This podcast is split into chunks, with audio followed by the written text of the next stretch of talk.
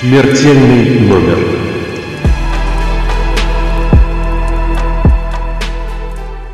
Всем привет!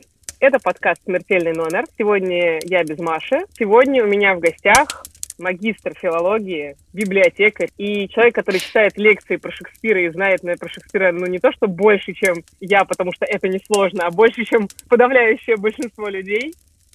Это мой личный друг Женя Киреева представила прямо от души. Если честно, мне хочется покраснеть и залезть под стол. Спасибо тебе большое.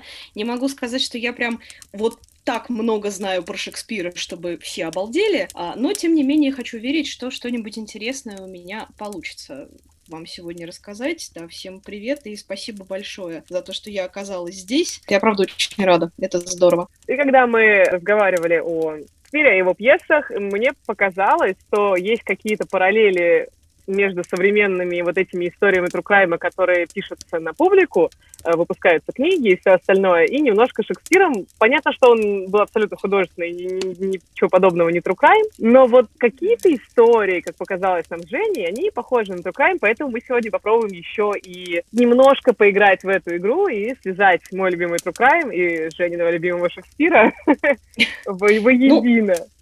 Как тебе сказать, я тоже нежно люблю True Crime и смотрю его настолько часто, насколько мне вообще жизнь позволяет. И безумно люблю Шекспира, но вот не могу, если честно, сказать, что они прям совершенно четко у меня в мозгу как-то совмещаются. С другой стороны, того же Гамлета публика в свое время вообще-то ходила смотреть как такой, знаешь, запутанный хороший детектив, где много умирает людей в конце, где льется кровушка рано или поздно. Всем было любопытно, чем же это все закончится, так что, в принципе, наверное, есть есть какая-то в этом доля правды. Посмотрим, посмотрим, может быть, ну, знаешь, нам удастся пристегнуть. Хорошо, пусть у Шекспира, но почему о смерти говоришь ты? И почему вот э, такой у тебя э, интерес к этой теме? Ну смотри, я тебе это могу объяснить, скажем так, в двух направлениях. Э, первым связанным непосредственно с Шекспиром, почему о смерти у Шекспира. Угу. И могу ответить на вопрос, почему о смерти вообще. Вот тебя что интересует в первую угу. очередь? А, в первую очередь давай о смерти вообще, а потом к Шекспиру вернемся опять к нашему. Тогда вообще очень логично получается, да, потому что мои-то собственные представления на эту тему, они коренятся где-то, знаешь, веков на 8 или там 10 раньше, чем э, жил и творил Шекспир. Я просто считаю, что эта тема, она какая-то такая, ну, незаслуженно табуированная, что ли. Мы mm-hmm. слишком заставляем себя не помнить о смерти, а мне вот очень нравится, например, древнескандинавский подход. У них же, по сути, вся культура и вся мифология была сосредоточена вокруг ожидания смерти, да, вокруг ожидания конца времен, mm-hmm. ну, Рагнарёка, то бишь.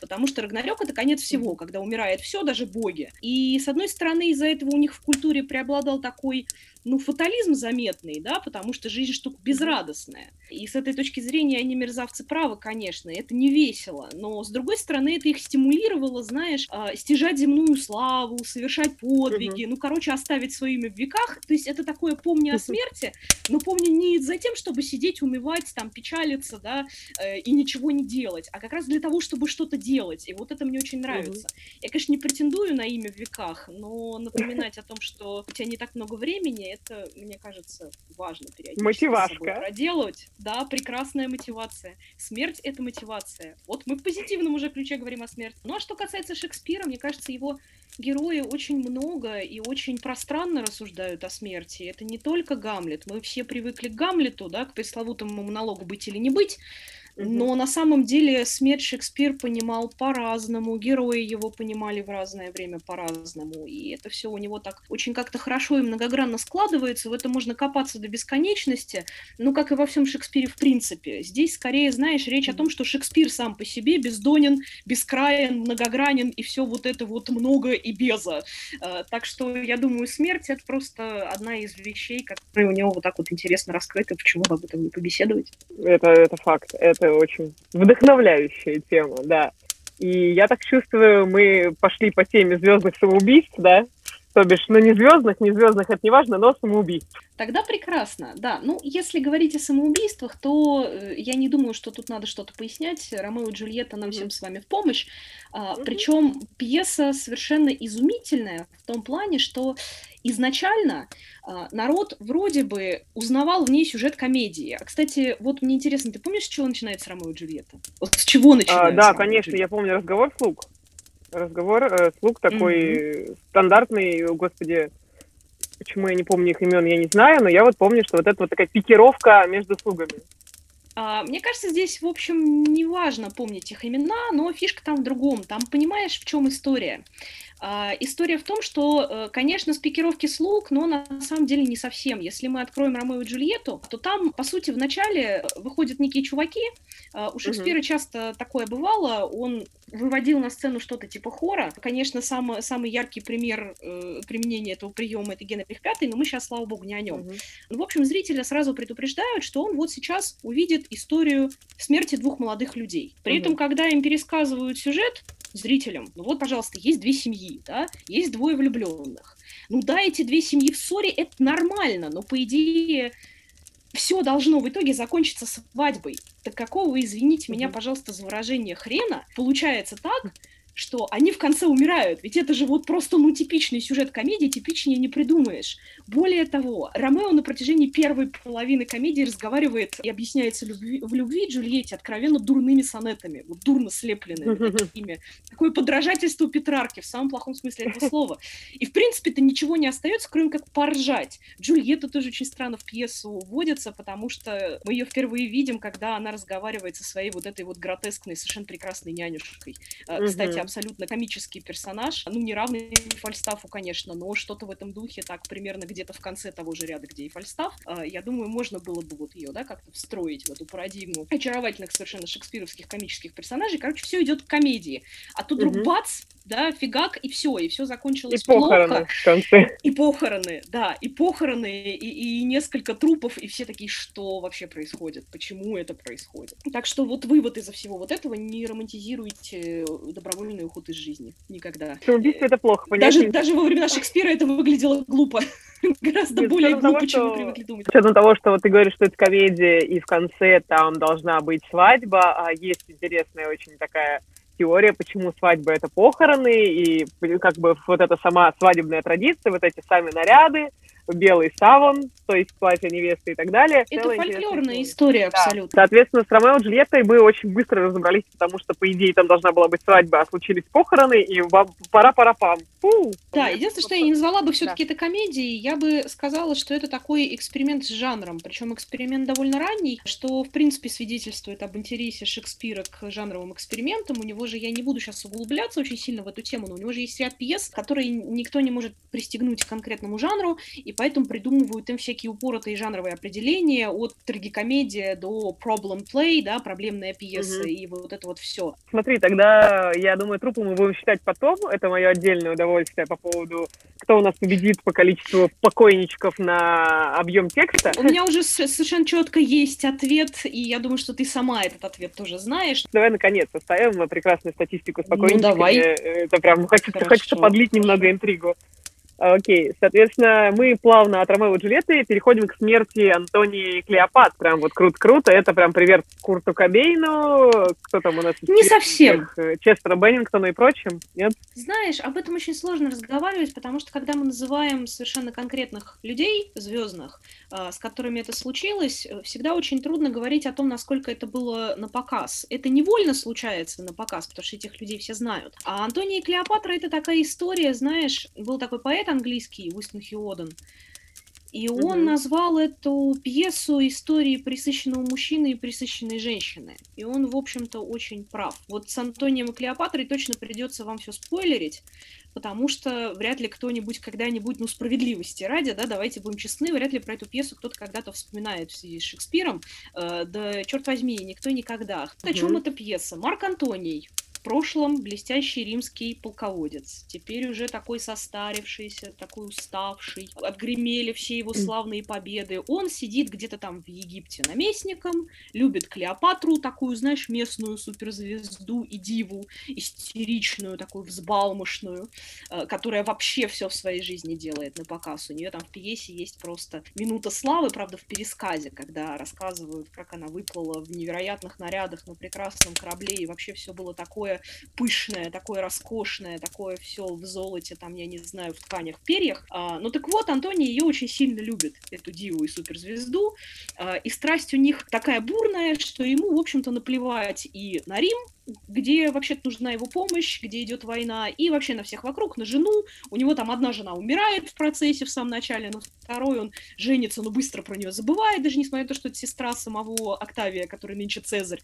Ну и, в общем, так складывается вот эта вся ситуация, что им постоянно на всех наплевать, они постоянно друг с другом ссорятся, и в итоге доводят друг друга до того, что вроде как они рассорились, между собой. Mm-hmm. Они рассорились mm-hmm. со всеми, они рассорились с Цезарем, что самое страшное, да еще и проиграли ему войну. Э, сначала выступили, понимаешь, такие двое деловые, а потом войну ему проиграли. А, и судьба у них, в общем, незавидная. Э, судьба их публичный позор. И сначала mm. он пытается уйти из жизни, боясь публичного позора, а потом она, при том, что она уже знает, да, что он умер. Ну и как бы вот все. При этом весь пятый акт — это э, Клеопатра и ее закидоны потому что Антоний на тот момент уже, значит, э, логичным образом сошел со сцены, он уже умер. И практически все в этой пьесе построено на их желании, ну, знаешь, я бы сказала, откусить больше, чем они могут съесть. Э, знаешь, с чего начинается эта пьеса? Они возлежат вместе, на них, значит, смотрят слуги, переговариваются между собой, говорят, что наш хозяин совсем уже с ума сбрендил от любви к этой египтянке.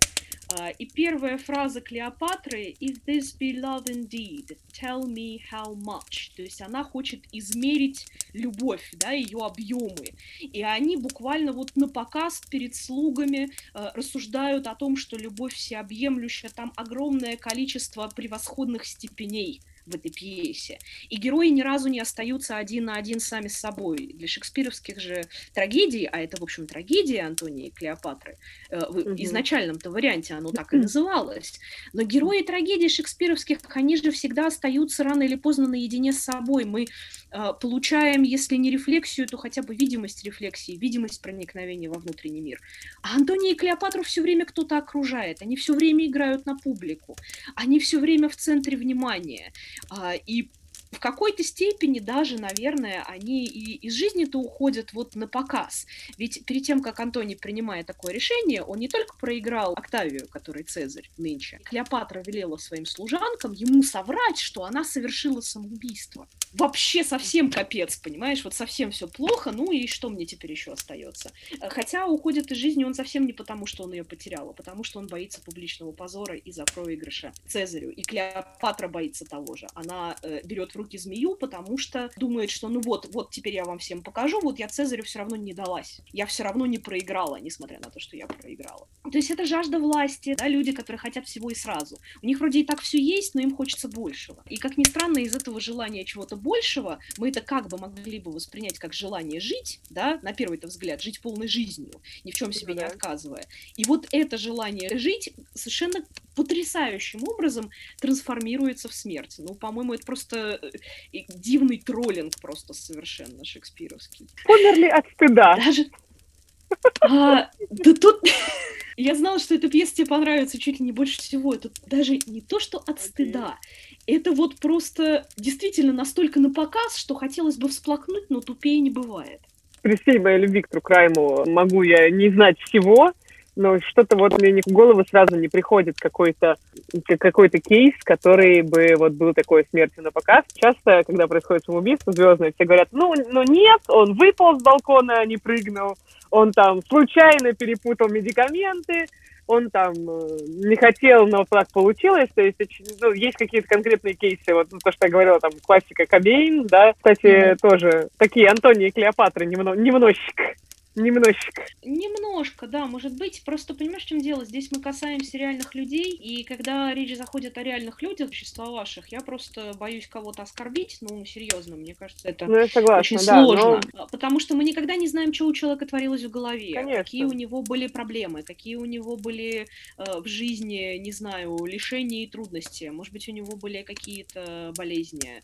Э, ну, бывают же психические заболевания, которые дают такой побочный эффект, мягко скажем. Человек от этого очень страдает, он в этом, в общем, не виноват. Ну, короче, это очень сложная тема. Кстати, там тоже есть вот эта вот история про смерть и брак Антоний, когда хочет уйти из жизни, говорит, ну ведь я со смертью уж помолвлен и к ней стремлюсь на брачную постель, а потом Клеопатра, э, уходя вслед за ним, говорит, иду, супруг мой, так назвать тебя я мужеством завоевала право. Так что совершенно четкая аналогия между браком и смертью. И, по сути, Шекспир очень любил, знаешь, так, миксовать он такой делал жанровые коктейли, очень прикольные, интересные, любопытные, потому что они фактически заключают брак смерти. Они ведь не женятся uh-huh. в ходе пьесы, он не может назвать ее своей женой.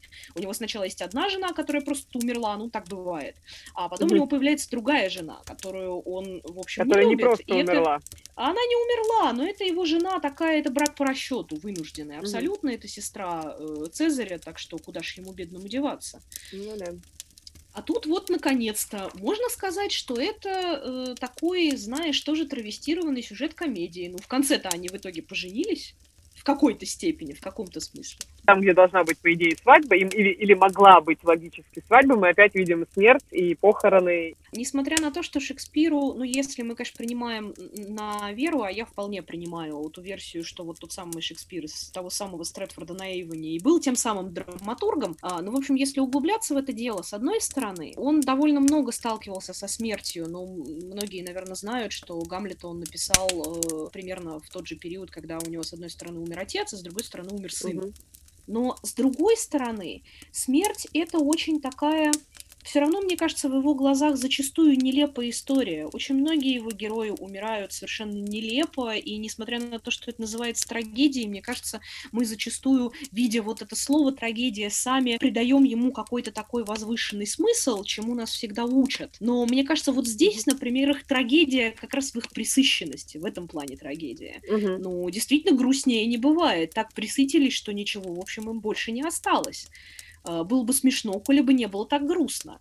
А, Ромео и Джульетта – это такая, наоборот, трагедия наивности, трагедии угу. невинности, вот в том плане, что невинности такой чистая абсолютно, да, а в плане, что ну дурачки молодые еще, угу. в общем-то. Ну, То есть в данном случае эти, да, эти пьесы, они такие два антипода. Мы немножечко романтизируем все это дело. Мне кажется, Шекспир был чуточку мудрее, чем э, все, что мы романтизированно о нем надумали. Я бы еще остановилась, наверное, на способах умерщвления Шекспиром своих э, героев, скольких людей он там заколол, скольких отравил, скольких зарезал и так далее. То есть, если бы все, кого он убивал в своих пьесах, были живыми людьми, сидеть бы ему, конечно, очень долго.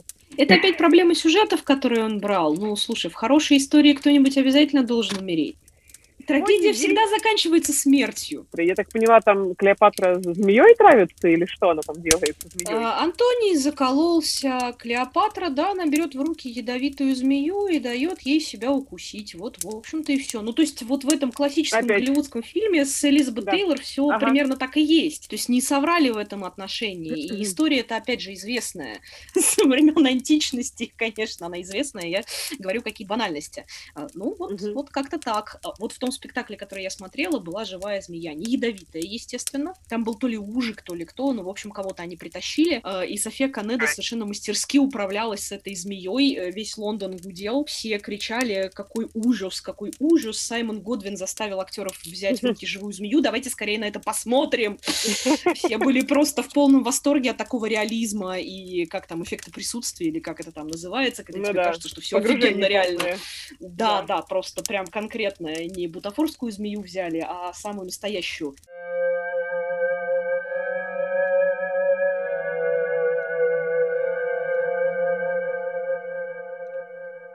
Никто не знает, э, насколько реален действительно вот такой товарищ, да, такой чувак, которого звали Кориолан. Если что, речь идет о Риме, который еще не империя и даже не республика, а отдельный город, который воюет с другим городом, да, с, собственно, креолами, где живут некоторые вольски. В общем, они с римлянами друг друга сильно не любят и периодически воюют. А, и, с одной стороны, сюжет этой пьесы строится вокруг войны с вольсками постоянно и на противостоянии между Кориоланом, таким римским полководцем, героем, бравым парнем, а, и э, Афидием, вождем вольсков. Они друг друга сильно не любят, несмотря на то, что постоянно даются намеки на то, что в прошлом они были близкими друзьями. А с другой стороны, на самом Кориолане и его политической карьере. Дело вот в чем. С одной стороны, он весь из себя такой герой. В самом начале пьесы он берет Кориолы практически фактически в одиночку, потому что все остальные просто убежали с поля боя, все остальные римские солдаты, и он потому, собственно, и Кориолан, вообще-то он Гай Марций, но угу. вот он получает такое э, прозвище. То есть, с одной стороны, он весь из себя такой герой, а с другой стороны, он не очень, в общем-то, любит людей и сражался явно не для них, я имею в виду людей как народ. А, и эту победу он, в общем, завоевывает во многом реализуя даже не свои амбиции, потому что после боя в Кориолах становится понятно, что он не слишком амбициозный товарищ в общем. Он легко отказывается от наград, легко отказывается от какой-то преувеличенной доли, а, а он реализует амбиции своей матушки, которая с 16, по-моему, угу. что ли, лет его бросила вот в эту всю военную историю а, и сделала из него такого суперсолдата идеального, которому, ну, скажешь, убей, он, он идет и убивает. Он такая, в общем, идеальная военная машина. И это страшно, потому что его неконтролируемый гнев, в общем-то, служит ему медвежью услугу. Его пытаются пропихнуть в политике в Риме и сделать из него консула, что ему не очень нравится, потому что плевать он хотел 10 тысяч раз на этих трусливых тварей, на этих плебеев, которые вообще хм. даже свой город защитить не могут а еще тут какого-то хлеба требуют, понимаете ли. Угу. А, но, тем не менее, его одни люди усердно пихают в политику, это его маменька амбициозная, и это еще там несколько человек из его ближайших друзей. Другие люди пытаются ему помешать, потому что считают его слишком гордым, слишком, ну, я не знаю, ну, в общем, нехорошим парнем они его считают. И в итоге все сводится к тому, что его изгоняют из Рима, он приходит к Вольскому и говорит Офидию, значит так, вот мы сейчас с тобой снова становимся друзьями и идем на Рим. Вот настолько ему пофигу, кого убивать. Ну, а заканчивается для него все это очень плохо, потому что к нему в итоге приходят матушка, жена и сын, убеждают его не идти войной на Рим. Он, естественно, не идет. В нем внезапно просыпаются человеческие чувства. И это самый классный момент в пьесе, потому что как только он ведет себя как человек, он тут же умирает. Ну, а Фидиус, естественно, убивает его. Он пользуется случаем, говорит, ах ты предатель, ах ты тварь, ну-ка сейчас я тебя зарыжу. Э, финальная сцена, его подвешивают за ноги, mm-hmm. перерезают ему горло, кровь хлещет. Но мне очень нравится вот этот поворот. Стоит только ему проявить э, человечность, как тут же система ломается. Его не воспитали так, чтобы он проявлял человечность. Его воспитали так, чтобы он шел и, как идеальный солдат и убивал врагов. Mm-hmm. А тут вдруг внезапно, когда он начинает не соответствовать своей заданной роли, то все, все тут же ломается. Ну, как обычно в трагедии это и бывает. Герой трагедии э, умирает ровно от того, что он не соответствует заданной какой-то вот этой траектории такая смерть за человечность. Здесь большой вопрос, кто он. Он монстр, да, потому что, с одной стороны, он, конечно, монстр, но ему ничего не стоит э, пойти на свой родной город, где вообще-то все еще находится его мать, жена и сын, которые как будто бы и не сделали ему никакого зла, но жена и сын так точно, они вообще там появляются практически нисколько. А с другой стороны, он отчасти жертва, потому Норман что Бейтс, когда Кориолан... Маму. Действительно, только тут все наоборот, э, потому наоборот, что да. она, считай, его убила. Во-первых, там есть совершенно потрясающий да. момент, когда уже после того, как он сказал, все, окей, не пойду на Рим войной, он смотрит на свою мать и говорит, oh, mother, mother, what have you done? А, и с одной стороны, он ей говорит, «Э, ты победу выиграла для Рима, а с другой стороны, мы все понимаем, что он подразумевает под этим what have you done. Э, опять же, поставлено прекрасно это дело у Джози Рурк, потому что они там смотрят друг другу в глаза, и совершенно четко ясно, что и он, и она понимают, что все, она этим подписала ему смертный приговор. И он идет к Афидию, понимая, что он идет на смерть. А последняя сцена — это просто пушка, потому что он болтается под потолком с перерезанным горлом, и в левом углу фоном волумния, совершенно э, какой-то такой невозможной победной позе, такая с расправленными плечами и чуть не с гордо поднятой головой в свете софитов, и там даже какой-то то ли конфетти, то ли что-то падает на нее сверху, она победительница. Ее чествуют в Риме, вероятно, как победительницу, но она пожертвовала сыном ради этой победы. Ну, да, она могла пожертвовать конечно. либо городом, либо сыном, но она же сыном жертвовала всегда, в общем-то, с самого начала. Так что большой вопрос, вот он э, машина для убийства или он человек с посттравматическим синдромом? Не хочется вспоминать Печушкина, но я уже его вспомнила. С мамочкой. Ну, история, да, это отвратительно, я согласна, это как бы самое-самое отвратное, что может быть. И просто, ну, вот это вот подход к тому, что во всем виноваты детство, во все проблемы из детства, а во всем виновата мама.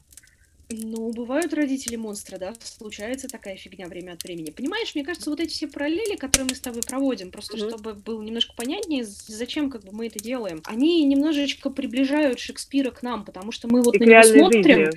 Да. да, мы на него смотрим и думаем, о боже мой, великий гений, он стоит на пьедестале, и мы не знаем, на какой козе к нему подъехать, а подъезжать к нему нужно.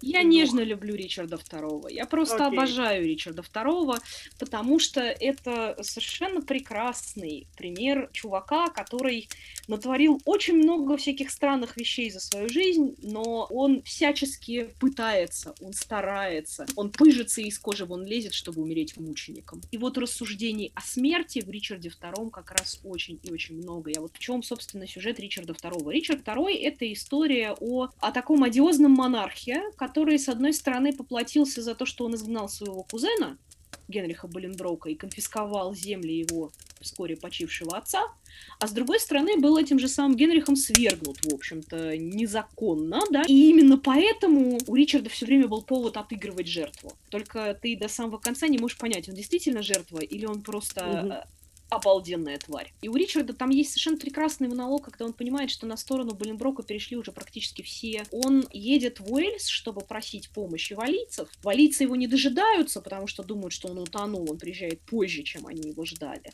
А, и тоже его оставляют, а, и он получает разные вести от нескольких вестников, которые прибывают к нему, значит, в этот несчастный Уэльс. И ему то кажется, что у него все прекрасно, и он слишком так как-то экзальтированно радуется. Либо либо также экзальтированно страдает. И вот на пике этого экзальтированного страдания, когда он все-таки понимает, что да, все действительно очень плохо, и ну, его все покинули, он говорит «Of comfort no man speak. Let's talk of graves, of worms and epitaphs. Make dust our paper, and with rainy eyes write sorrow on the bosom of the earth да, молчите о надеждах, поговорим о смерти, о червях, нам прах земной взамен бумаги будет, в него слезами впишем нашу скорбь. То есть смотри, сколько в этом пафоса. И дальше он очень любопытно развивает эту мысль. С одной стороны, он совершенно четко выделывается.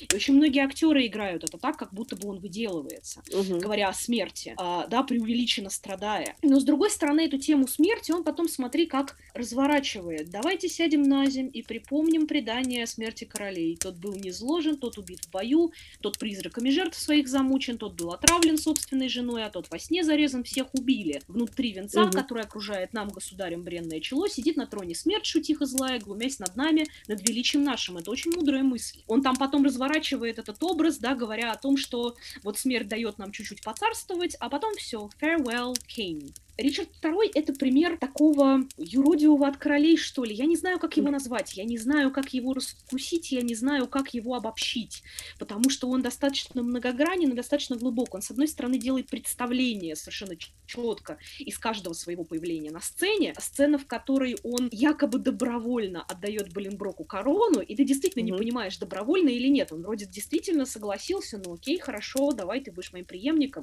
я вот тебе сейчас корону отдам. А с другой стороны, Господи, как он куражится, Господи, как он издевается над этим, блин, Броком, как он всем своим видом показывает, что он несчастная жертва, у которой на самом деле все отобрали и, и вынудили его отдать эту корону. С одной стороны, вот так, а с другой стороны, mm-hmm. в нем очень много мудрости, совершенно потрясающей. И ты на протяжении всей пьесы не можешь его раскусить и понять, он какой. А вот он такой. А, и в конце, конечно, есть вот эта пафосная сцена, когда убиенного Ричарда, а убивает его один из его э, фаворитов, один из его приближенных, который хочет э, снискать прощение у нового короля, э, и идет, значит, в Тауэр убить Ричарда, и Буленброку притаскивают этот гроб, он уже такой сидит на троне, на нем корона, он уже прям вот король, прям король, и тут ему к ногам, значит, притащили этот гроб с телом, и, и это тоже смерть с помпой, с одной стороны. Но зачастую, когда это дело ставят снимают, он в этом гробу лежит вот просто как мученик. Очень часто, когда его убивают, даже он там как Христос какую-нибудь позу такую принимает или еще что-нибудь но при этом это все равно ты, ты понимаешь, что аналогия с Христом есть, э, и с угу. Христовой смертью тоже есть. Но это все-таки не аналог Христа, потому что он слишком порочен с самого начала, угу. чтобы его вот так прямо отождествлять с мученической фигурой. Короче, это очень сложная пьеса, поэтому я ее так сильно люблю. Она считается у Шекспира одной из самых блестящих, и я считаю, совершенно заслуженно за счет вот этого центрального образа и совершенно прекрасного языка. С одной стороны, смерть на показ, а с другой стороны, смерть, ну, можно сказать, что и мученическая тоже, хотя в этом есть определенная доля лукавства. Давай постараемся как-то это все свести в систему, да, а, как каждый из этих героев, ну, если не понимает смерть, они не все рефлексируют о смерти, то как, по крайней мере, эта смерть вписывается в их систему координат. Ромео и Джульетта — это смерть такая, в общем, по глупости, случайная угу. смерть вместо свадьбы. Надо было бы свадьбу, но они зашли слишком далеко. А, не ожидали, что так получится, угу. но в итоге под э, влиянием какого-то совершенно идиотского, дурацкого порыва э, взяли умерли. Ведь Джульетта сначала изображает смерть, они как бы играют да. в смерть, как дети. И ты а, до последнего, вдруг... кстати, когда первый раз, когда первый раз читаешь, понятно, что невозможно читать первый раз, но, наверное, я в детстве смотрела, мне казалось, как человеку, который привык, что все фильмы, там, голливудские, большие красивые фильмы, все время будет хэппи в конце. И ты понимаешь, а, что ждут сейчас он придет, она проснется, они такие, о боже мой, ты не умерла, она такая, о боже мой, ты пришел. Все такие родители, о господи, ладно, так что быть, жени, женитесь. Да. А тут вдруг внезапно раз, и система дала сбой, они слишком в эту смерть заигрались. Очень жаль, что так вышло, но так вышло. Антония и Клеопатра — это уже другое. Это, ну, тоже заигрались от вот этой такой перенасыщенности. Ромео и Джульетте очень хотелось любви, очень хотелось страстей, а здесь страстей уже так много, что очень сложно было найти им какой-то выход, и в итоге получилось, что своими страстями тоже как-то вот так очень, очень абсурдно, очень глупо себя довели, да, то есть уже как бы больше делать нечего, кроме как умереть на показ. У Кориолана другое, как только ты стал человеком, ты умер. Стоило только тебе вычеловечиться, как сразу ты становишься смертен, ты умираешь. Ведь пока он машина для убийства, он практически неубиваемый. Он там все время сражается, он все время с кем-то воюет. А его не убивают вольские, его не убивает Афидий, когда они сталкиваются в Кориолах. Его не погубили его соперники, не довели его там до казни, до побивания камнями, камнями его изгнали из Рима, да, его политические соперники, но он не умер, его не казнили. Афидий тоже его не убивает второй раз, когда Кориолан к нему приходит, говорит, слушай, вот давай вместе пойдем на Рим. То есть он прям вот реально неубиваемый чувак, пока он вот эта вот страшная машина для убийства. Как только он становится человеком, он тут же умирает. Ну а Ричард II, Ричард II это история про два тела короля. Угу. Ричард ну, поняла, это да. король умер, да здравствует король. Вот как-то так, просто чтобы это свести угу. в систему. Да, да, да, что, что очень, очень интересно, да, поговорить о том, э, как Шекспир показывает и как он понимает смерть во всех конкретных случаях. Это очень ведь разные смерти, угу. а, и они все равно так или иначе нагружены каким-то смыслом. Трагический герой, угу. конечно, должен умереть, но он все равно не может взять и умереть просто так. Иногда кажется, что они погибают случайно, но пьеса — это такая структура, в ней каждый, если это хорошая пьеса, в ней каждый винтик, каждый шпунтик должен работать на вот эту вот единую систему. Понятно, угу. что искусство не может быть полностью рассудочно, но тем не менее вот такое хорошее искусство, оно тем и хорошо, хорошо, что оно, с одной стороны, не полностью рассудочно, а с другой стороны, в нем все хорошо работает. Вот в обозначенных пьесах это работает как-то вот так. Да, на самом деле, мне кажется, мы переходим, к, опять же, я могу ошибаться, по-моему, к самой кровавой, прекрасной пьесе, это «Макбет». Вопрос, а, Потому... вот это большой вопрос. Это вопрос? «Макбет» не самая кровавая трагедия Шекспира. Самая кровавая вещь у Шекспира — это ранний Титандроник, очень странный, а, угу. очень такой чудаковатый, его многие считают таким подражательским, и это в чистом виде трагедия мести. Трагедия мести это был офигенный жанр в шекспировскую эпоху, который все очень любили, потому что там лилось очень много крови, там было много черных шутеек, угу. там было много убийств, а, причем довольно жестоких, там были всякие заговоры, ну, мести, естественно, не зря на трагедия мести. И вообще там все было очень мрачно, в конце умирали, как правило, все. И вообще Гамлет — это вывернутая наизнанку костями наружу трагедия мести, мы об этом еще поговорим.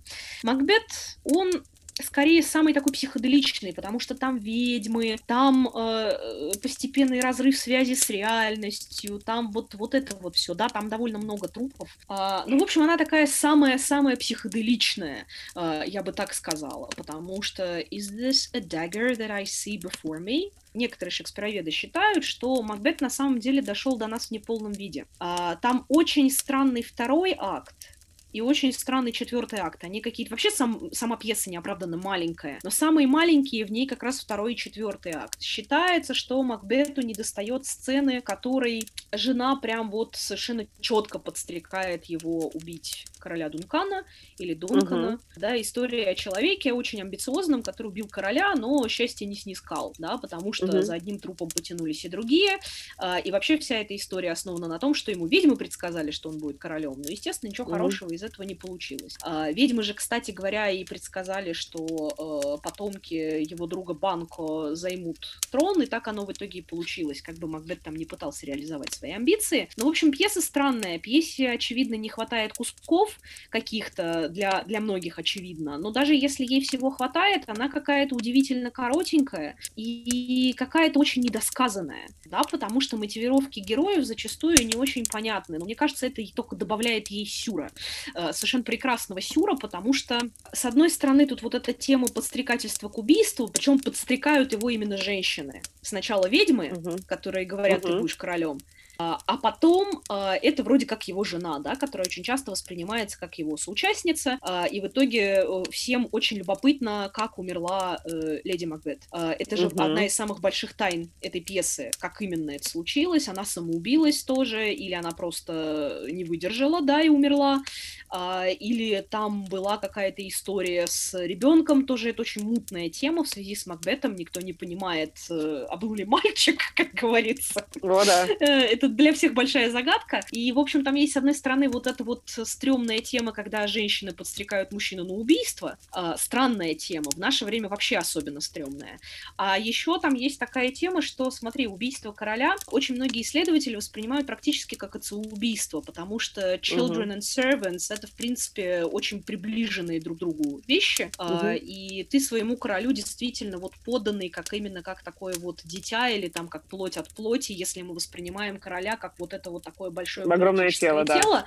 Угу. Да, так что, в принципе, это отчасти как будто бы даже, ну, многие, во всяком случае, так думают, история почти про такое скрытое, зашифрованное отцеубийство, особенно если учесть, что у него там очевидные проблемы с восприятием реальности, да, что вижу я перед собой кинжал, и рукоять ко мне схвачу тебя, нет, не схватила. Э, и все же тебя я вижу, или ты не, не осязаем грозный призрак, хотя и видим, да, то есть там вот есть вот это вот лживый облик, кинжал воображения, воображение, вот эти все стрёмные цитаты. У него совершенно очевидно едет крыша. Короче говоря, чувак явно едет крышей. А, а что этому способствовало, мы не очень понимаем, потому что либо пьесе кусков не хватает, либо еще с ней угу. что-то случилось. А еще он совершенно прекрасно рассуждает о смерти под конец, когда умирает его ну жена. Вот как это звучит по-английски. Ему сообщают о том, что скончалась его супруга. Вот как он на это реагирует. She should have died hereafter. There would have been a time for such a word. Tomorrow and tomorrow and tomorrow creeps in this petty face from day to day to the last syllable of a recorded time, and all our yesterdays have lighted fools the way to dusty death. Out, out, brief candle, Life's but a walking shadow, a poor player that struts and frets his hour upon the stage and then is heard no more. It is a tale told by an idiot, full of sound and fury, signifying nothing. Жизнь как абсолютное такое nothingness, как путь to dusty uh-huh. death, да, пыльная смерть, но в английском uh-huh. совершенно прекрасная литерация, dusty death, причем dusty не только пыльная, да, мы помним, что у Шекспира dust это uh-huh. не только пыль, это прах, всегда, uh-huh. uh, потому что ashes to ashes, dust to dust и все dust. такое, короче, uh-huh. это, uh, это всегда связано это... с прахом. Ashes to ashes, dust to dust, это у нас пепел пеплу, прах к праху. Uh-huh. У Лазинского uh-huh. это переведено очень высокопарно, и надлежало бы скончаться позже, уместнее была бы эта весть, без бесчисленные завтра-завтра-завтра крадутся мелким шагом день за днем к последней букве вписанного срока, и все вчера безумцам освещали путь к пыльной смерти, истлевая агарок, жизнью скользающая тень, фигляр, который час кривляется на сцене и навсегда смолкает, это повесть, рассказанная дураком, где много шума и страстей, но смысла нет. Пастернак угу. начинает совершенно замечательно. Вот просто представьте себе, Макбет, ему только что сообщили о смерти жены, да, напоминаю, что он говорит у Пастернака. Не догадалась умереть по позже. Когда бы я был свободнее, чем сейчас. Мы дни за днями шепчем завтра, завтра, так тихими шагами жизнь ползет к последней недописанной странице. Оказывается, что все вчера нам сзади освещали путь к могиле. Конец, конец, агарок догорел, жизнь только тень, она актер на сцене, сыграл свой час, побегал, пошумел и был таков. Жизнь сказка в пересказе глупца, она полна трескучих слов и ничего не значит. Мне перевод Пастернака здесь нравится гораздо больше. Особенно Это первая очень... строчка. Особенно первая строчка. Я специально томила вас переводом Лазинского, чтобы вы послушали эти высокопарные фразы, и чтобы потом эффектно вернуть Пастернака. Конечно же, я продумала этот ход, ну, естественно. Хотя это, это не совсем как бы близко к оригиналу, с одной стороны. Ну, да. She should have died hereafter. ей следовало бы, да, умереть попозже. Но вот это не догадалась, это дивная пастернаковская находка. Не очень как бы правдиво вписывается в образ Макбета, но, с другой стороны, почему нет? Э, крыша-то едет, в общем-то. Ну да. Но вот такое у него интересное восприятие жизни и смерти. Если сначала он амбициозен, э, если сначала он полон надежд стать королем, то теперь ему вдруг открывается вот эта правда, очень, кстати, гамлетовская правда. Он здесь впадает mm-hmm. в такой гамлетизм, э, потому что жизнь у него действительно ускользающая тень, путь к вот этой самой Dusty Death. Uh, он, uh-huh. в общем, просто видит бессмысленность всех своих поступков, он прозревает в этом эпизоде, как раз когда uh, умирает человек, который для него что-то значит. Пока он убивает людей, которые uh, являются только препятствиями на его пути к собственным амбициям, ему, в общем, ну, как бы пофигу, да. А как только умирает человек, который был ему, пусть э, несколько так перверсивно, но по-своему близок, он вдруг прозревает и понимает, что жизнь-то на самом деле не веселая штука. Мне кажется, уже, конечно, ничего не перещеголяет не догадалась умереть попозже. Ну, может быть, есть одна сцена из Гамлета, которая может перещеголять по степени цинизма Макбета. Ну, да, если уж да, мы, да, если да, уж да. мы про смерть и про пыль прах и про все такое. В Гамлете же очень много праха. Э, там очень много цитат, которые с этим так или иначе связаны. «О, мысль моя, отныне ты должна кровавой быть, или прах тебе цена». Да? И угу. вообще все, что не имеет смысла, все, что не имеет цены, для него это прах. Да? Когда он рассуждает о человеке. А что для меня это квинтэссенция праха? Из людей меня не радует ни один. Он говорит в итоге, что люди его вообще не радуют и презирает он их. Э, был такой чувак американский, Гарольд Блум. Это американский литературовед, довольно одиозный. Но у него есть книжка «Shakespeare. The Invention of the Human». Да, «Шекспир. Изобретение человека». Там он, по сути, представляет Гамлета как такую смерть воплощенную. У него там есть хорошее выражение «Death's Ambassador», по отношению к Гамлету, хотя, по-моему, он это выражение, он это выражение у кого-то взял, по-моему, он там на кого-то ссылается, то есть, по-моему, это не его фраза, а, но я просто помню ее именно по Гарольду Блуму. Там очень большая глава про Гамлета, но, в принципе, он ее сводит угу. к тому, что Гамлет — суть смерть, точно так же, как у него Фальстаф. Но все равно Death Ambassador, это же звучит как больше амбассадор смерти, и в нашем нынешнем современном контексте, когда у всего, по-моему, есть амбассадор, то есть такой амбассадор а, бренда, да. амбассадор... Да, э, да, это прикольно, это, быть, это прикольно. Да, какие-то вот такие моменты. И это очень прикольно, а... почему смерть? Где твои амбассадоры? Собственно, ну, не похоронных агентов а, ну, да. записывать этих. Ну, почти. А, хотя тут спорный вопрос, кто к кому приходит первым. А вот что касается Гамлета, да, он, с одной стороны, на протяжении всей пьесы сомневается и не действует, да, потому что у него все время находится отговорка, он не вот тот самый средневековый принц Амлет, который надо убить дядю, пошел убить дядю, да, а, с одной стороны. А с другой стороны, э, в итоге умирают вообще все, кроме Горацио и кроме Фортинбраса, который приходит угу. и говорит, ну, что, если уж так сложилось, то тогда, значит, Дания моя, мне тут вроде как положено. Ну, я надеюсь, не надо пересказывать сюжет Гамлета. Я в школе ставила сценку из Гамлета, поскольку Гамлета проходит в школе, мы об этом уже говорили, и ставила я именно сцену с могильщиками, играла одного из могильщиков, и с тех пор у меня дома есть череп. Правда, он, к сожалению, обычный э, пластмассовый, ну, такое вот это медицинское вот это вот пособие, я не помню, в каком классе проходит Гамлет, он достаточно рано, кстати, по моему мнению все, не все были так счастливы. Э, единственный череп, которым я могу похвастаться, сейчас вы не видите, но у меня сережки с черепами, они еще и в коронах, поэтому это просто вот в чистом, в чистом, в чистом виде шекспировские исторические хроники. Но если говорить об отношении Гамлета к смерти, с одной стороны, он ее жаждет, ну, в смысле жаждет не своей, а чужой, а с другой стороны, э, о чем, кстати говоря, монолог быть или не быть? Я, во-первых, очень плохо помню этот монолог, потому что я лучше помню другие куски Гамлета, как ни странно. Ага, я помню ага. хорошо диалог могильщиков. Для меня, кстати, гам... цитата из Гамлета, кстати говоря, для меня ага. совершенно другая, которую я чаще употребляю в своей жизни. Ну-ка, Эта цитата ну «Есть многое на свете, друг Гораций, что неизвестно нашим мудрецам». Но эта цитата для меня ближе, и для меня персонаж Горацио вообще самый любимый персонаж. Адекватный какой-то. Ну, для меня, во всяком случае. Самый адекватный из неадекватных. Не я, же ему Гамлет в конце помню... говорит «расскажи историю». Ну да. Ну, короче, к сожалению, вот из, из «Быть или не быть», да, я помню только первые две строчки, и, честно, я даже вообще вот сейчас не могу вспомнить, о чем этот монолог вообще. То есть по двум строчкам я, я боюсь строить теории.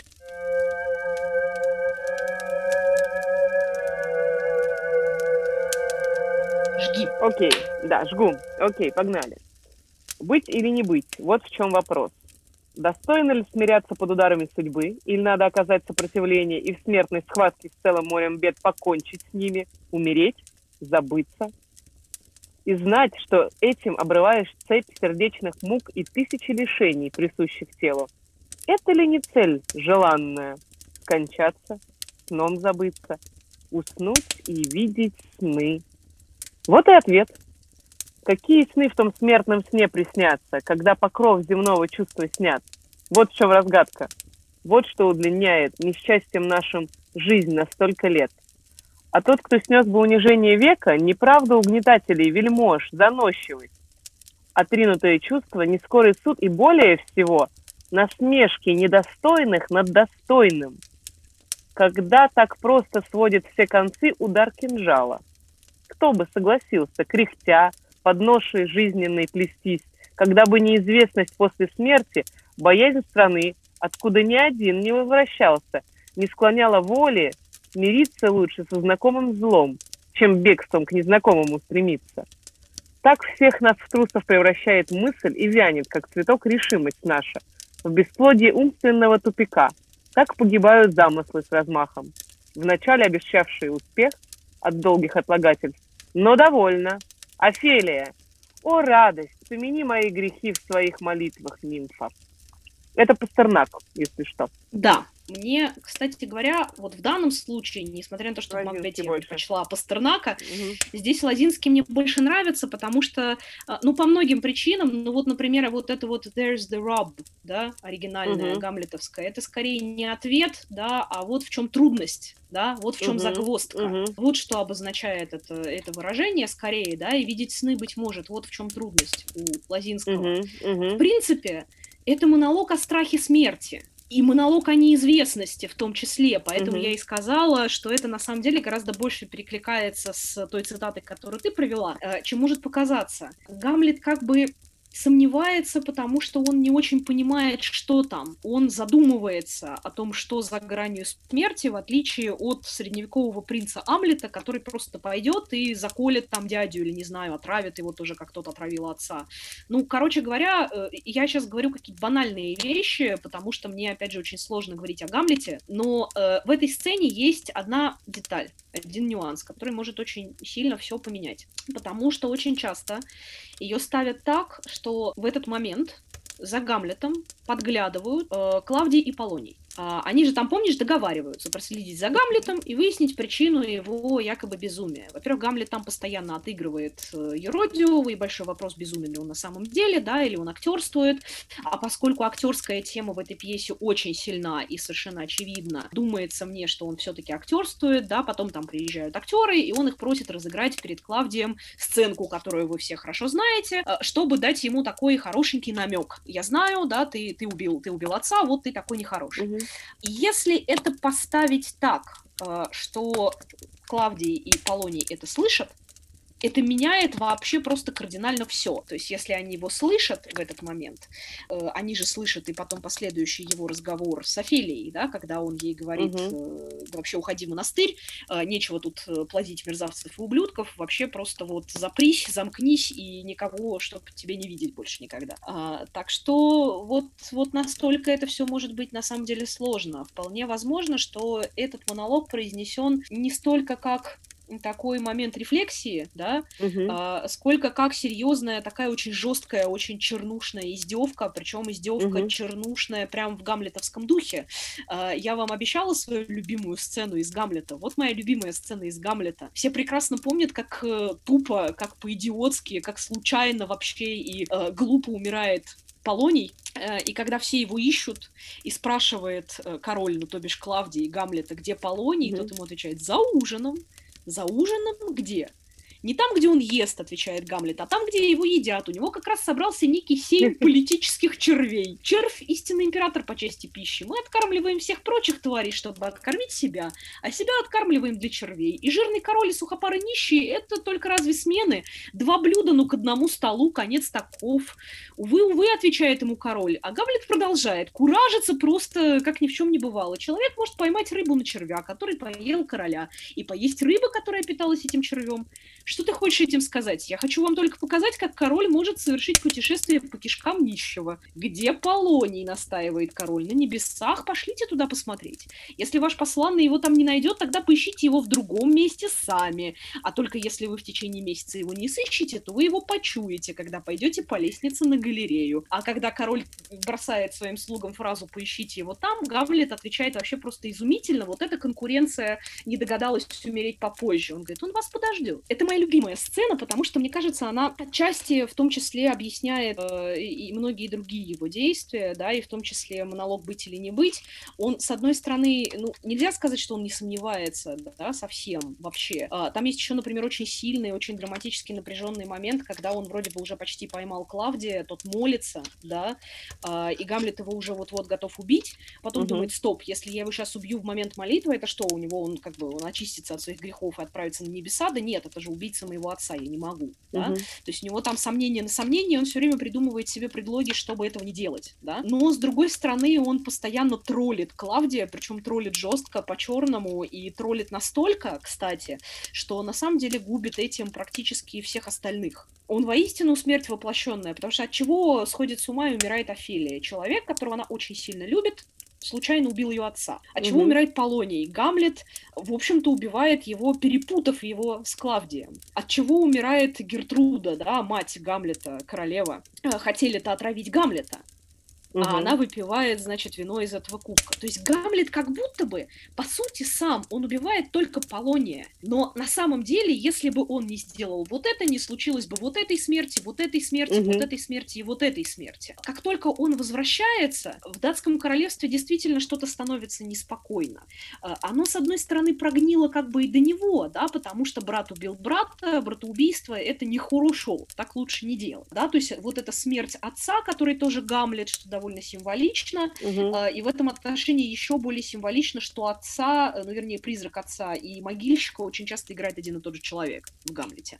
С одной Прекрасно. стороны, вроде бы это убийство уже случилось какое-то, да, поэтому прогнило что-то в датском королевстве, угу. потому что вот эта история с кровосмесительным браком, Гамлет там очень же много делает акцентом на этом деле. То есть вроде бы и до него что-то прогнило уже прям так конкретно, а с другой стороны, он своим приездом очень сильно вот эту историю усугубляет. Но он здесь действует действительно как сама смерть, потому что, с одной стороны, она ужасна, с другой стороны, она действует как очистительная сила, э, с третьей стороны, она сама по себе вся состоит из праха, тлена и всего, что он так любит поминать, потому что он то общается с черепом, то говорит о человеке как о квинтэссенции праха, э, то про червей, то еще про что-нибудь. И вообще очень многие его слова завязаны на вот этой вот смертной теме. Пыталась вам просто mm-hmm. показать, почему Гамлет это такой логичный апофеоз нашего с вами разговора, угу. почему это смерть воплощенная, почему он и есть причина, ну, если не всех, то очень многих несчастий, а, ведь по большому счету, что бы ему стоило, да, а, он очень идеализирует отца на протяжении пьесы и обвиняет свою мать, ах, как ты могла, да, вот отец был такой прекрасный, замечательный, изумительный, а ты вот вышла замуж за его брата, за того, кто его убил, но ведь мы все это видим угу. с точки зрения Гамлета, мы не знаем, какой Клавдий, мы не знаем, какая Гертруда, мы не знаем, угу. какой Гамлет старший, старший, мы ничего этого не знаем. Мы видим только все глазами Мстителя, да, глазами так или иначе подернутыми кровавой пеленой, все могло бы быть иначе. Мы не знаем, как оно было. У Шекспира очень много недосказанностей, этим он прекрасен, он никогда не разъясняет ничего до конца. И вот поэтому, мне кажется, Гамлет такой апофеоз, апофигей, потому что трупов там достаточно много. А, Гамлет очень сосредоточен на смерти, очень на ней сконцентрирован, его очень часто трактуют вот в духе Гарольда Блума как смерть воплощенную, так что вот они мы. Изо всех шекспировских ну, да. персонажей Гамлет на эту роль подходит лучше всего. Шикарно. Слушай, ну да, я согласна, что смерти у Шекспира более чем достаточно. Мы сегодня охватили сколько? Шесть, да, пьес, если я не сбилась со счета. Это Шесть. Ромео и Джульетта, Антония и Клеопатра, Ричард II, э, Кориолан, Маша молодец, Маша Магбета забыла, да, и Гамлет, отлично. Ну вот у нас вообще шикарный, мне кажется, обзор. Мы обещали в конце посчитать покойничков. Давай считать покойничков. Я думаю, давай посчитаем сегодняшних, потому что если мы будем считать во, во всех, то мы, я думаю, не разойдем. Нет, мы просто, нет, мы просто совершенно э, четко знаем э, самую кровавую и ну, самую, по-моему, грандиозную по количеству трупов, потому что за нас подсчитал все Аникс. Ти, да, Титандроник, конечно. 14 mm-hmm. убийств, 34 трупа, 3 отрубленные руки, один отрезанный язык. Таков инвентарь ужасов, наполняющих эту трагедию. Это Аникс, как бы не поспоришь. Это, это очень серьезный литературовед. Нет, это а, абсолютный лидер. Да. Тит Андроник просто топ. Вот. Но, но теперь из наших прекрасных пьес, которые у нас остались, которые я перечислила. Сейчас мы такой рейтинг составим кровавости и количества трупов этих пьес. Давай начнем с Макбета. Мне почему-то кажется, а, что там окажется все-таки меньше. А, ну, естественно, мы сразу оговоримся, что всякие батальные сцены мы не считаем. Батальные сцены, суть батальные сцены, мы будем говорить угу, про совершенно угу. конкретные, конкретные да, убийства, да. трупцы. Во-первых, угу. у нас есть убийство Труп. короля, да, совершенно, да, да труп раз. У нас э, есть э, Банко, семья Макдуфов, э, да, угу. то есть это у нас уже получается 6. Сивард младший, 7. Ну, сам Макбет, наверное, 8, если мы его считаем. Да, то есть, смотри, значит, то есть Макбет 8. 8 трупов, окей. Ты хочешь посчитать да. Ромео и Джульетту? Та, там довольно должно быть просто, там этот, забываю все время, Меркуцо, э, бедолага, да. э, ну, собственно, сами э, Ромео и Джульетта. Ну, там 6 трупов, насколько я помню, там Меркуцо, Тибаль, Джульетта. Простите, да, да. Парис, граф Парис. Парис, да, вот. Э, я конечно, помню, он Парис, же тоже умирает. Парис, он же тоже умирает. Да. Меркуцу и Тибальт, да, это как бы одна связка. Э, Парис, Ромео и Джульетта, трое, По-моему, пять. По-моему, все-таки пять. Все-таки да. пять. Все-таки пять. Да, по-моему, все-таки э, пять. Я просто не знаю, не знаю, кого там еще считать. Антония и Клеопатра, ну, если мы считаем э, жену Антония, которая вообще не появилась, ну, окей, один, но она просто взяла и умерла. Э, еще там есть совершенно прекрасный персонаж, о котором не было времени поговорить. Его зовут Анна Барб. Он был очень верным сторонником Антония, но потом совершенно своим убеждением э, с ним разошелся и его предал, э, очень mm-hmm. его любя и очень скорбя о своем поступке. А, и он как-то просто в какой-то момент берет и умирает. Это тоже большая тайна, почему он вот просто лег и умер. То ли у него сердце не выдержало, он это делает как раз после очень такого пламенного монолога, одного из немногих искренних в Антонии и Клеопатре. И в этом отношении эти двое ему, конечно, противопоставлены. А, ну, в общем, он Абарп и, собственно, Антония и Клеопатра. А, и еще там есть э, слуга Антония, который э, закалывает себя, чтобы не закалывать Антония.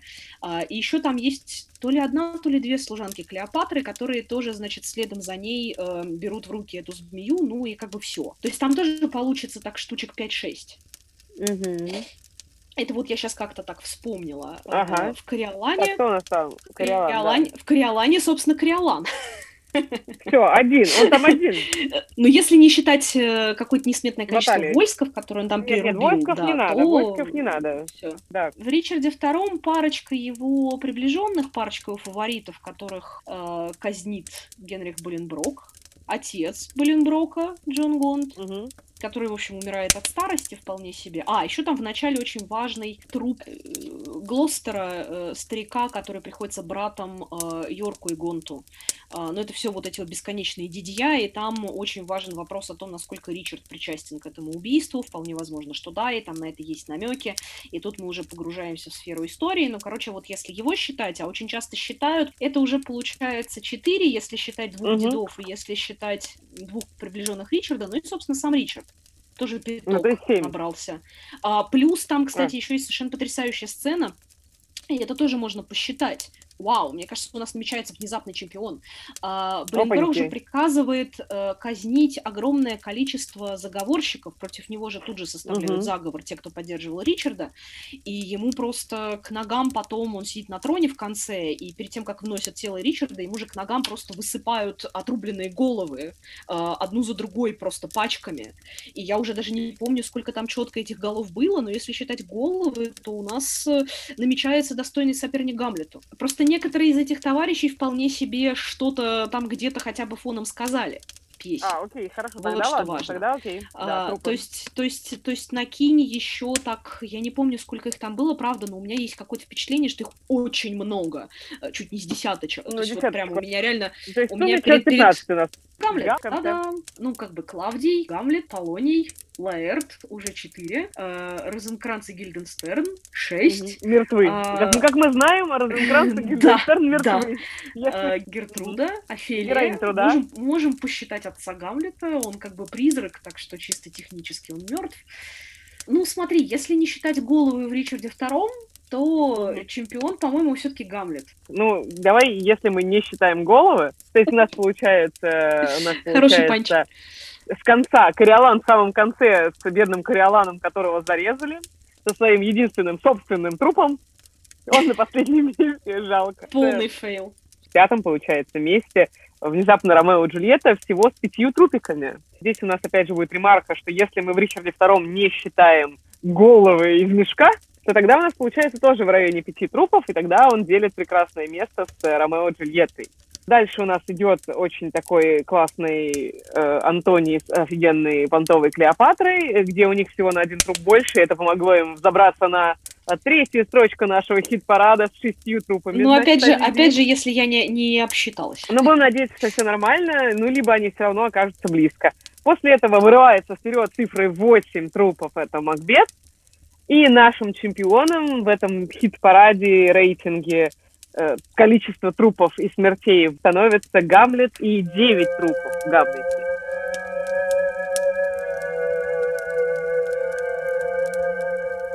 Рубрика Блиц. Я задаю э, три коротких вопроса. И первый вопрос, как ты хотела бы умереть? В старости, желательно чего-нибудь перед этим достигнув, угу. более или менее достойного. Но если мне удастся это сделать в окружении там семьи, в окружении людей, которые для меня важны, а, желательно в старости и желательно успев что-нибудь плюс-минус значимое перед этим сделать, я буду очень довольна и счастлива. А никак по-другому лучше не надо. ну, потому что времени нам и так отведено немного, угу. лучше все успеть и быть плюс-минус довольным этой жизнью. Вот это было бы прям идеально и хорошо. Это суперский ответ, мне нравится. И второй вопрос, э, тоже стандартный. Какой вид упокоения после смерти для своего тела ты предпочитаешь? Это кремация, это захоронение в могилу, в гробу? Или, может, какой-то еще способ? Я, знаешь, читала недавно про биоразлагающиеся гробы. Ого. Это же так прикольно. Шикарно. Ну, типа, ты приносишь пользу после смерти. А, и вообще за, за то, чтобы приносить пользу, извините, что я так чернушно об этом говорю, я понимаю, что это звучит как чернушная шутка. Я еще читала про другие вещи, про, господи, как это называется, про фермы трупов, где, значит, кладут трупцы, а, и э, всякие судмедэксперты и патанатомы, они эм, изучают э, то, как разлагается тело в разных условиях на этой самой ферме, естественно, люди добровольно завещают свои тела, но вот так мне бы не хотелось, наверное, потому что это как-то слишком жестко. Это просто вообще чернуха, трэш, капец, и это, наверное, нет. А, вот, и к тому же у моих э, близких, а я надеюсь, что они у меня будут, э, у них должно остаться какое-то место, куда они могут прийти. А, вот, так что, так что, наверное, я остановлюсь на биоразлагающихся гробах. Третий вопрос твоя любимая смерть в литературе вообще? Вот. Это очень угу. сложно. Я знаю, что я говорила тебе о возможном ответе еще до того, как мы начали этот разговор записывать, но в итоге я все-таки пришла к выводу, что это очень сложно, потому что ну, во-первых, в любви к чьей-то смерти есть что-то извращенное, всегда жаленько, когда люди uh-huh. умирают. Это с одной стороны. А с другой стороны, есть э, огромное количество героев в литературе, которые так или иначе умирают, и выбрать из этого общего массива, наверное, довольно сложно. Я могу э, рассказать скорее о том, какие смерти меня трогают на данный момент, да, вот right now, но это всегда меняется в зависимости от того, что я читаю, что я смотрю, и и все это сейчас будет связано непосредственно с драматургией, потому что я готовлюсь поступать в театроведческую аспирантуру, и, соответственно, в основном сейчас начитываюсь mm. всякими театроведческими трудами и, соответственно, корпусом драматических текстов. Я сейчас копаю Артура Миллера. Был такой американский mm. драматург. Э, вы, может быть, его знаете как мужа Мерлин Монро, а, но он, на самом деле, для культуры и для американской, и для мировой сделал, ну, чуть-чуть побольше, чем просто был мужем Мерлин Монро. Э, какой бы она ни была прекрасная, офигенная неожиданный и вообще нереальный. А, он был драматургом. Мне очень нравится а, как достойно умирают некоторые его герои, хотя, казалось бы, поначалу достоинства в них не больше и не меньше, чем во всех остальных, а может быть даже и чуть-чуть поменьше. А, это какой-нибудь там Джон Проктор из «Сурового испытания», это какой-нибудь Эдди Карбоне из «Вида с моста». А, ну, из того, что я смотрела вот по Миллеру из последнего, все мои сыновья, может быть, чуть меньше, но вот эти две пьесы, да, они прям взорвали мне мозг конкретно, я mm-hmm. была от них совершенно в восторге, еще и в тех постановках, которые я видела. Но, опять же, э, повторюсь, это только на данный момент, э, буквально через неделю, если я прочту что-то другое, я могу по-другому ответить на этот вопрос, mm-hmm. и каждый раз, в зависимости от того, в чем я сейчас и где я сейчас, я отвечаю на этот вопрос по-разному. Если относительно Шекспира, то это Ричард II однозначно. Угу. Угу. А, прям совершенно точно. Наверное, все-таки Кориолан. Это как минимум она, это страшно, но ставится это очень эффектно. Я сейчас все смотрю, на все смотрю с точки зрения того, как это эффектно поставить. Спасибо тебе огромное, Женя, что ты пришла, рассказала столько всего интересного за этот классный разговор. Я считаю, что было очень круто и интересно. Мне было вообще очень в кайф и очень интересно поболтать о Шекспире. И особенно посчитать трупики в конце, это прям четко было. Спасибо. Ну, конечно, что же, что, что же как не это? Я же достаточно хорошо тебя знаю, чтобы понимать, какой кайф ты от этого испытал. Э, нет, тебе на самом деле тоже огромное спасибо, я была очень рада, и не только потому, что это Шекспир, и э, потому что о Шекспире говорить надо, это круто, здорово, и его должно быть больше в нашей жизни, а еще и потому, что, в принципе, ты знаешь, я всегда рада с тобой поболтать, э, особенно на какие-то вот такие интересные темы, так что спасибо тебе большое, что что меня в этот подкаст вообще взяли. Я очень сомневалась, прежде чем как-то к вам напрашиваться, но рада, что все сложилось так, как сложилось. Это было очень приятно. Э, необычный новый опыт. Если когда-нибудь лет через 20, может быть, его удастся повторить, а я надеюсь, что удастся, как бы долгих лет жизни вашему подкасту, давайте доживем до второй встречи когда-нибудь через лет. Это было бы очень здорово. Может быть, я, еще да, что-нибудь спасибо. новенькое в головах у нас наварится. Вот. Но это очень классная Ой, идея. Я, я думаю, что у вас впереди большое будущее, так что жгите. И помните Спасибо огромное. Спасибо, да, помните о смерти, да, это был подкаст «Смертельный номер». Здесь мы говорим о смерти везде, в жизни, в искусстве, в культуре и в литературе, как сегодня, например, о смерти в Шекспире говорили мы с э, Женей Киреевой, моим другом, магистром филологии, библиотекарем, как и я. Э, я считаю, что бывших библиотекарей не бывает, поэтому все мы прошли через эту кузницу э, культурные, можно так сказать. Я бы сказала, проскочили между молотом и ковальней. Ну, главное, главное проскочить, главное, чтобы не расшибло. Это точно, да. И Женя еще читает лекции по Шекспиру в аккаунте библиотеки. Спасибо вам большое, что дослушали до конца этот выпуск. Помните о смерти и всем пока, ребят. Пока-пока. Смертельный номер.